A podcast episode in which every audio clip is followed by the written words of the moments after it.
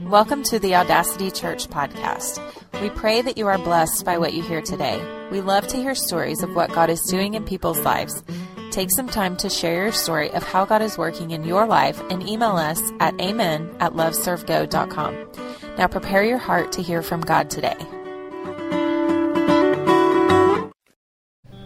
And as he was setting out on his journey, a man ran up and knelt before him and asked God, Good teacher, what must I do to inherit eternal life? And Jesus said to him, Why do you call me good? No one is good except God alone. You know the commandments: do not murder, do not commit adultery, do not steal, do not bear false witness, do not be do not defraud, honor your father and mother. And he said to them, Teacher, all these things I have kept from my youth. And Jesus looked at him, loved him, and said to him, You lack one thing. Go, sell all that you have and give to the poor, and you will have treasure in heaven. And come, follow me. Disheartened by the saying, he went away sorrowful, for he had great possessions. And Jesus looked around and said to his disciples, How difficult will it be for those who have wealth to enter the kingdom of God? And the disciples were amazed at his words, but Jesus said to them again, Children, how difficult is it to enter into the kingdom of God? It is easier for a camel to go through the eye of a needle than for a rich person to enter the kingdom of God. And they were exceedingly astonished and said to him, Then who can be saved?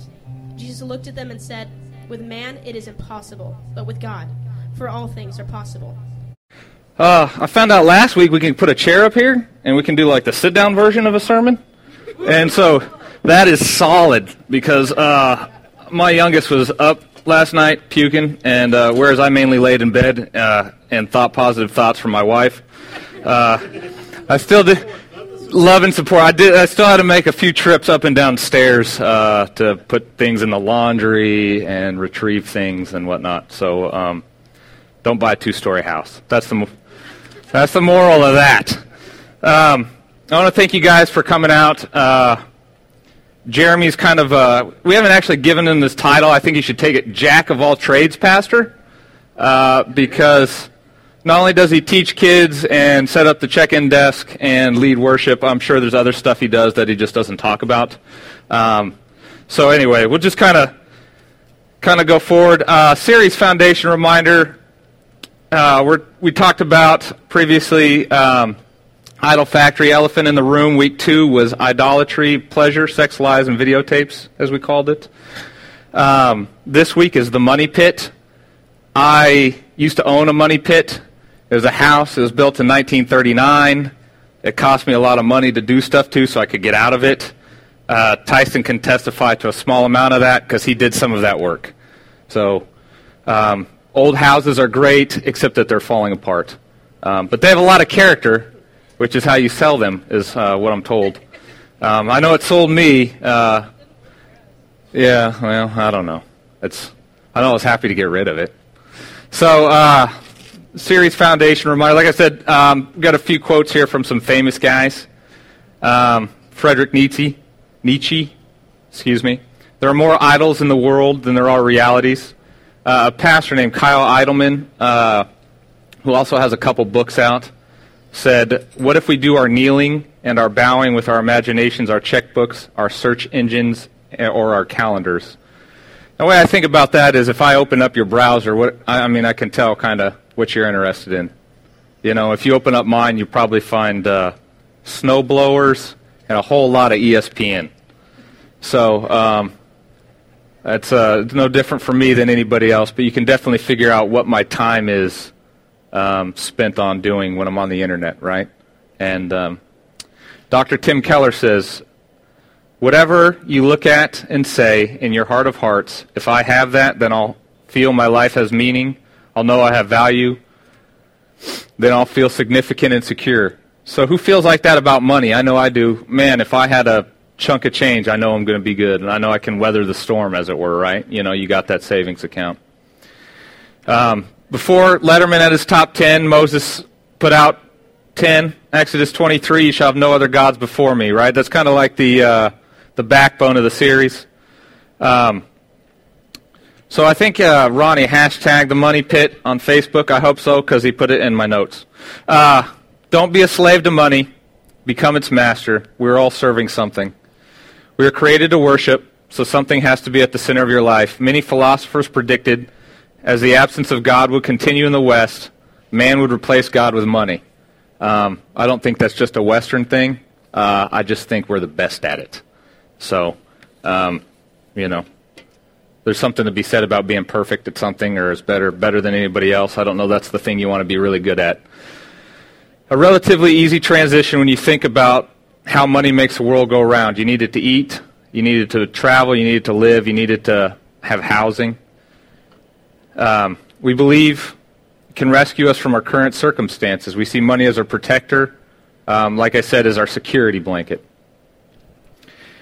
If you take a real look at how our society measures success, it's how much you make. If I look at somebody's title, that's pretty neat.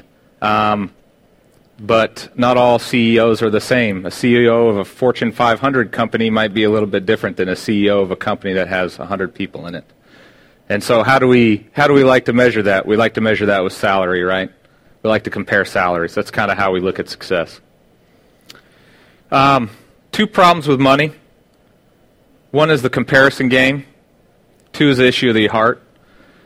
Um, comparison game. We like to compare ourselves with other people. Uh, the problem we have when we do this uh, is we look at somebody else and say, "Man, they make quite a bit of money. I'd love to have that kind of money. I wish I was them."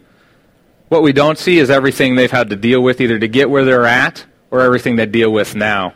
Just because you think they have money, or it looks like they have money, or you, even you know they have money, uh, doesn't mean that they don't have one, don't have problems, and two, haven't possibly paid quite a price to get there. So to think that if you had their salary or their life, you would be happy is um, is definitely glazing over uh, some of the pain that they've had to deal with in their lives. Nobody's life is perfect.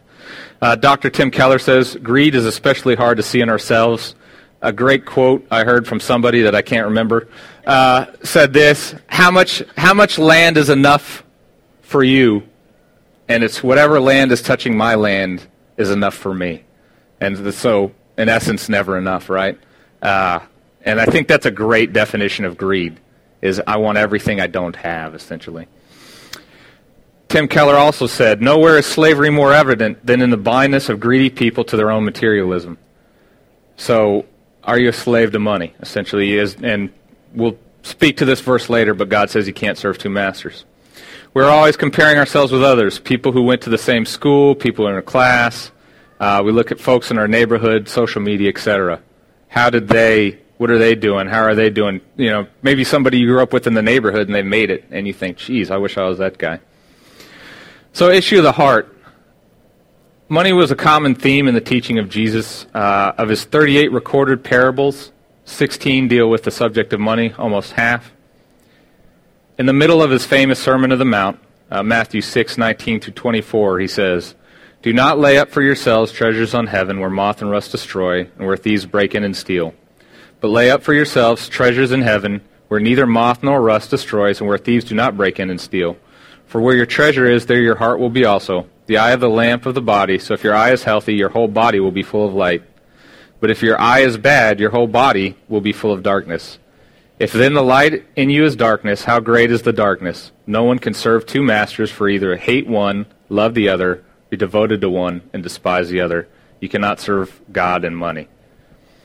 And everybody always likes to take this kind of out of context, like you can't use money or you can't have money. It's not that you can't use money. It's not that you can't have money. It's that you can't serve money. You can't put money in a higher place than God.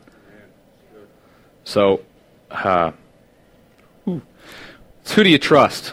Do you trust money? Do you trust yourself to have money? Or do you trust God to provide for you?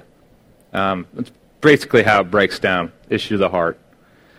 There's a study at Princeton University uh, somewhere over on the East Coast, I guess. I'm not sure. I think it's some sort of famous school. Uh, the income level of people in relationship to their happiness was not a factor. What does that mean? If I make 20 grand, I'm not any less happy than if I make 50 grand or 100 grand. The majority of people felt as though they could double their income that would lead to happiness. So if you made 25, you'd be happy if you made 50. That was your mindset. If you made 50, you'd be happy if you had 100 If you had 100, you wouldn't be happy till you had 200. So what it is is everybody's lifestyle catches up to their earnings. Uh, and they project out, well, if I only had this much more, if I only had this much more, if I only had this much more, and they keep chasing and chasing and chasing. Uh, never happy. Never happy. The conclusion of the research is the belief that high income associated with good mood is widespread but mostly illusory. Buh, that was like a Ronnie pronunciation on that bad boy. So, um, what does that mean? It's basically everybody thinks that uh, if they have money, they'll feel good. And study after study after study says that's not the truth. That's not the case. You can have money, uh, but it ain't going to help. Kyle Idleman says, The God of money wants us to believe that our significance comes from what we make of ourselves. Idolaters are a lot like addicts. They give something status and control over them. They love money, they trust it, and they even go, far, go so far as to obey it. There's a dude back in the 1800s. Uh, he was a pastor. He ran some orphanages. His name was George Mueller. Um, there's a great Veggie Tales uh, cartoon about him. Uh, so if you ever want to see uh, what faith looks like in relation to money, I suggest you go find the Veggie Tales story. I'm not going to touch on that one, although it's spectacular. And uh, George George says it ill becomes the servant to seek to be rich and great and honored in what world where the, his Lord was poor and mean and despised. Not mean angry, mean like have nothing. So um, he asks, why, why do you want to be rich when Jesus was not? If your goal is to be like your Savior, um, why do you want to have money when he did not? He wrote frequently, George did, about uh, stewardship, money, non reliance on earthly riches. And this is not in your notes. This is just like bonus material I wrote in here the other night because I thought it was awesome.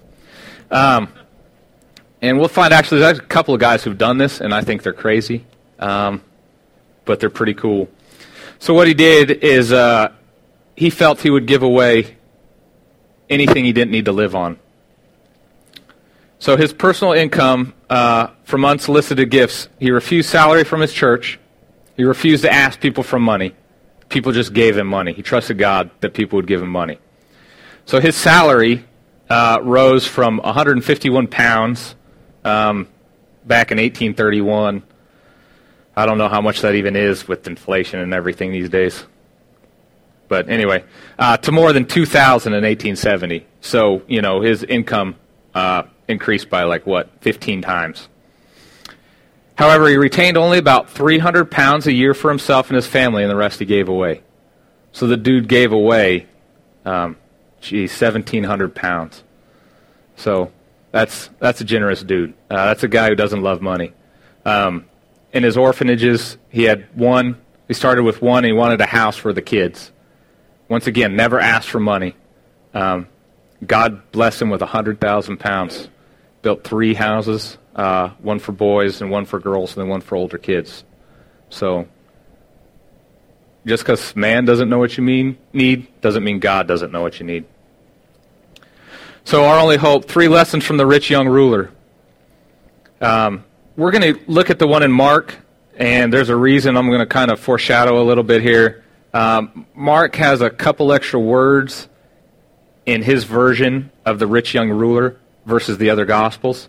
There's some theory behind that and some church tradition, and we'll get in that here uh, toward the end. But Mark 10, 20 through 21, and he said to him, Teacher, all these I have kept from my youth. And Jesus, looking at him, loved him. And if you're taking notes, underline loved him, or if you're in the Bible app, highlight it maybe. And said to him, You lack one thing. The rich young ruler was a good person. He'd be defined as great by the signs of the times. He kept all the commandments. And not only that, it was a sign of uh, blessing by God back then to be rich. So on top of not only did he keep all the commandments, um, but he was looked at as very holy because he had money, and Jesus told him to give it up. So when you make an idol of your identity, it's almost impossible to part with. Since money is not one of the idols that is so hard to see in ourselves, we must be transformed by Jesus' gospel and allow him to deal with deep idols in our heart. Ronnie talked about this last week. You can't, it's not enough just to uproot it. You have to plant it with something else. What do you put in its place? What do you put in that gap? Um, and the, the person you put there is Jesus, obviously. 2 Corinthians 8, 8 through 9. I say this not as a command, but to prove by the earnestness of others that your love also is genuine. For you know the grace of our Lord Jesus Christ, that though he was rich, yet for your sake he became poor, so that by his poverty you might become rich. 2 Peter, laundry list of awesome verses. But you are a chosen race, a royal priesthood, a holy nation, a people for his own possession. So if you're a chosen race and a holy nation, you know you got some you know you got some change. That you may proclaim the excellencies of him who are called out in darkness in the marvelous light. Once you were not a people, but now you are God's people. Once you had not received mercy, but now you have received mercy. When Jesus is your salvation, he becomes your Lord. Your view of your resources dramatically change. You can entrust your king with the money of his kingdom. Generosity. I'm going to take a small break because I left my water over here. It's kind of like halftime. Oh, that's better. More money means less giving. And I know you're like, huh? That doesn't make any sense. Of course it doesn't make any sense. We're America. We don't make any sense. According to one average, uh, one study, and there's actually multiple, multiple studies that show this. It's not just one. Um, but for reference, you can find this particular one on philanthrop- philanthropy.com uh, and the study and where it was done and everything there. The average American gives away to charity 3% a year. So that's your average dude who gives away 3%. You think, like I said, if you made more money, you give more away. So if you're making 25 grand a year, you're giving away 4.2%. It's a little over a thousand bucks. If you make 75 grand a year, your average is 2.7% about two grand a year. So basically, you triple your income, but you only double your giving dollars. Your percentage goes down. So the more money you make, the stingier you get. Um, I think the good thing to take away from this is it's one of those things when you say in your heart, if I only had more money, I'd give more. Uh, study after study shows that's not the case. Study after study shows that's not the case. Uh, it's cute if you guys think you're different. Uh, I know I'm not. Pretty much a skinflint so I didn't give anything away. Uh, my wife taught me how to give, and um, it's kind of one of those things that's hard to get used to, but it's enjoyable when you do it, and to see people's lives change is amazing. Deuteronomy 14:23 The purpose of tithing is to teach you always to put God first in your life. One biblical response to the gospel and generosity or giving. Everybody knows the story of Zacchaeus, I assume, the little wee little man in the tree right? Everybody sings it in Sunday school, and we learn about this guy. Well, he was a tax collector. And tax collectors in Roman times like to take extra money and keep it for themselves. So, what did he do? He told Jesus, hey, I'm going to repay everybody threefold. I'm going to give them back 400%. If I took a buck, I'm giving them four. If I took a hundred, you know, I'm giving them 400 back. What did the law require? The law required 120% restitution. Uh, so basically, if you took money uh, you owed him 20% on top of what you took. He gave him back 300% on top of what he took. What did Zacchaeus do that for? He didn't ask how much should I give, how much must I give, but how much can I give. The generosity was outpouring from his heart, and he put Jesus first. Uh, there's another story of a preacher guy back in the uh, 1700s. This dude was kind of cool. His name was John Wesley. He started the Methodist Church. What? Yeah, well, I think he's kind of famous. Um, if you're like a church historian, so old dude. Uh, he was he had someone come to his door one time and uh, ask him for money, and he or and he had nothing nothing he could give him. Um, didn't have any money to spend all his money, so he made a deal with God. He says, uh, "I'll live on thirty pounds a year." That time, I'll live on 30 pounds a year and I'll give away everything else. That'll be my living expenses. So in the first year, uh, his income was 30. He found he could live away, uh, live on 28. He gave away two. Not a big deal, less than 10%. In the second year, his income doubled, but he held his expenses even, and so he lived on 28, gave away 32. In the third year, his income jumped to about 90 pounds, and he gave away 62. So he's now giving away three times uh, what he lives on. Also, three times his first year's uh, salary, basically, or twice his first year's salary. In his long life, uh, Wesley's income advanced to about 1,400 pounds a year, but he rarely let his expenses rise above 30. He said that he seldom had more than 100 pounds in his possession at any one time. And so, obviously, it's kind of like George, right? The dude didn't care about money, gave away money. Um, but how does this look to other people?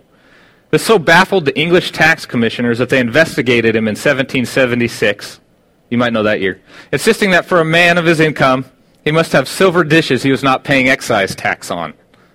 So they're like, dude, you have stuff. We know you do. Look how much money you make. And he wrote him back, I have two silver spoons in London and two at Bristol. It's all I have at present, and I shall not buy any more while so many around me need to eat bread. When he died in 1791 at the age of 87, the only mon- money mentioned in his will was the coins found in his pocket and dresser. Most of the 30,000 pounds he had earned in his life had been given away. So the dude gave away some serious scratch. Serious scratch. A giving heart is a reflection of a heart given to Jesus. It's an outward sign of our love for him. So give it up, worry less, trust, be more content. Uh, I've already given you a couple examples of some dudes that gave away a whole ton of money. Um, what does Matthew say? Therefore, do not be anxious, saying, What shall we eat, or what shall we drink, or what shall we wear? For the Gentiles, that's neat because that's me, seek after these things, and your heavenly Father knows you need them all. But seek first the kingdom of God and his righteousness, and all these things will be added unto you. So, what's he saying? Go for Jesus first and let him take care of it. Don't worry, Jesus has got it. It's the creator of the universe. He can find you a pair of clothes, pair of shoes, a couple bucks. There's um, there's a few authors. Uh, Shane Claiborne is one I'm thinking of, modern day guy. Um, he would be out with homeless people sharing the gospel, and oftentimes they wouldn't have anything to eat, and they'd fall asleep, wake up on the street, and there'd be a hot meal there, sitting next to them. Don't know where it came from, but that's Jesus. So how does our rich young ruler turn out? 2 Timothy 4, 9, 11. Uh, do your best to come to me soon. Luke alone is with me. Get Mark and bring him with you, for he is very useful for me, to me for ministry. Why do I bring this up? Don't know if you remember the story of Mark. He was on a missionary journey with Barnabas and Paul, ends up leaving. Uh, he gets in kind of a Barnabas and Paul kind of getting a spat over Mark. Mark is redeemed by Barnabas, goes on a separate journey, missionary journey with Barnabas. Church tradition says that this young missionary Mark was one of the persons Paul wanted to see at the end of his life, that he was the same rich young ruler mentioned in Mark. Mark gives us one of three accounts. The other, other two are Matthew and Luke. And this Mark is the only account where he adds the emotion of sorrow seen in verse 22. He's also the only one that adds the emotion of love that I had you underline earlier. So Mark 22, 27. Disheartened by the saying, he went away sorrowful, for he had great possessions. So what does Mark do? Mark, Mark adds a couple points. How would that gospel know how Mark felt? Because he wrote it. So church tradition tells us this. Uh, Jesus looked at him, verse 27, and said, With man is impossible, with God, for all things are possible. The idol of money may have a firm grip on your family, but the good news is there's hope. With God, all things are possible. Um, I didn't clear this kind of with Ronnie, uh, but I'm going to tell a story on him. But uh, the dude is, uh, he, he likes to be involved in church plants. Um, well, I don't know if he likes it so much, he just kind of does it. so um, there was a time when he had his own lawn company, uh, and he was mowing. And um, him and his family had dinner that night, and his kids were hungry, but he had no food. He had no money, couldn't go to the store. So what happened? Him and Ashley sat down and prayed, and his neighbors showed up with bags of groceries to give to his family. So when I say God knows what you need, I mean God knows what you need. I know it because I've seen it. I've seen it in my best friend. I don't want you guys to chase money because it doesn't get you anywhere. It just brings you sorrow and it brings you misery. But what I do know is Jesus brings you love, brings you family. Um, and I know it brings you happiness. And it may not be happiness with money, um, but it's joy in your friends, it's joy in serving Him, and it's a relationship you never can never find anywhere else. And so, uh, I'm going to move this bad boy out of the way. With that, I'd just kind of like to close in prayer um, and basically a challenge for everybody. And it's not a challenge I'm going to lay out like it has parameters. My only challenge to you is I'd like you to be in prayer with Jesus and see what he wants you to give. I'm not going to tell you what it is. He's going to tell you what it is. Make a deal with him. I know people have done it before. I know I've done it. Um, I can personally tell you that I made a deal with him and I've seen my income increase by 40, 50%. And I'm not saying you should do it to get your income up. But the more you trust God with your money, the more He's going to trust you with money. So, with that, let's pray. Thank you for listening. If you'd like to get plugged into the ministry of Audacity or support this ministry financially, you can get more information